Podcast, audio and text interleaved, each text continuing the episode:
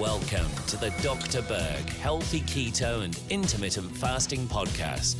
Now, your host, the man taking your health to a whole new level, Dr. Eric Berg.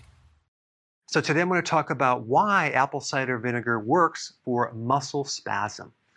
Now, typically, when someone has a muscle spasm, they usually go for electrolytes. And a lot of times that actually might work.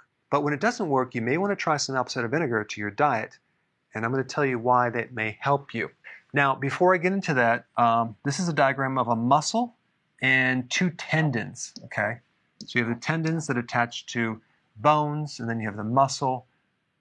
And in the tendon, you have this little receptor called the Golgi tendon organ that picks up information from the load of the muscle, okay? So there's, there's information being sent from the muscle based on tension that is being picked up by this tendon and carried through the nervous system to the spinal column, up to the brain, to associated muscles, and then back up to this muscle. So when you lift something up at a certain weight and you feel the heaviness of that, that's all being sensed and perceived by this tendon, and the information sent to the brain and gives you a feedback loop of how much resistance that you need to use to actually lift it up. There's a lot of control over this muscle dynamic from the nervous system, okay, and the receptors. And there's certain chemical compounds that you need that communicate between the muscles and the nerve.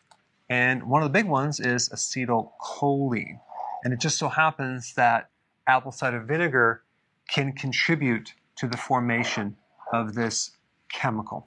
You need electrolytes, which are electrically charged minerals for the electrical part of this problem. You need acetylcholine, which is a neurotransmitter, to allow that to work.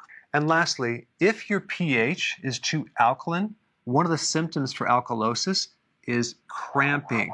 One remedy for cramping in general would be just to acidify the body, to bring the pH down a little bit so then this muscle contraction and relaxation can happen normally. If you have a cramp in your body and you're wondering what's going on, Yes, you want to look at the electrolytes, but you also want to look at the pH, and you may need to acidify it with apple cider vinegar. But you can also use pickle juice, because that's an acidifier, as well as kombucha tea. But the reason apple cider vinegar might work a little bit better than these other ones is that it can help increase this neurotransmitter, and that's involved in the nerve connection to that muscle. If you're taking electrolytes and you still have cramps, don't forget about the apple cider vinegar. You can dilute it by taking a tablespoon and a glass of water, 8 to 12 ounces. Drink that a couple times a day. All right, thanks for watching.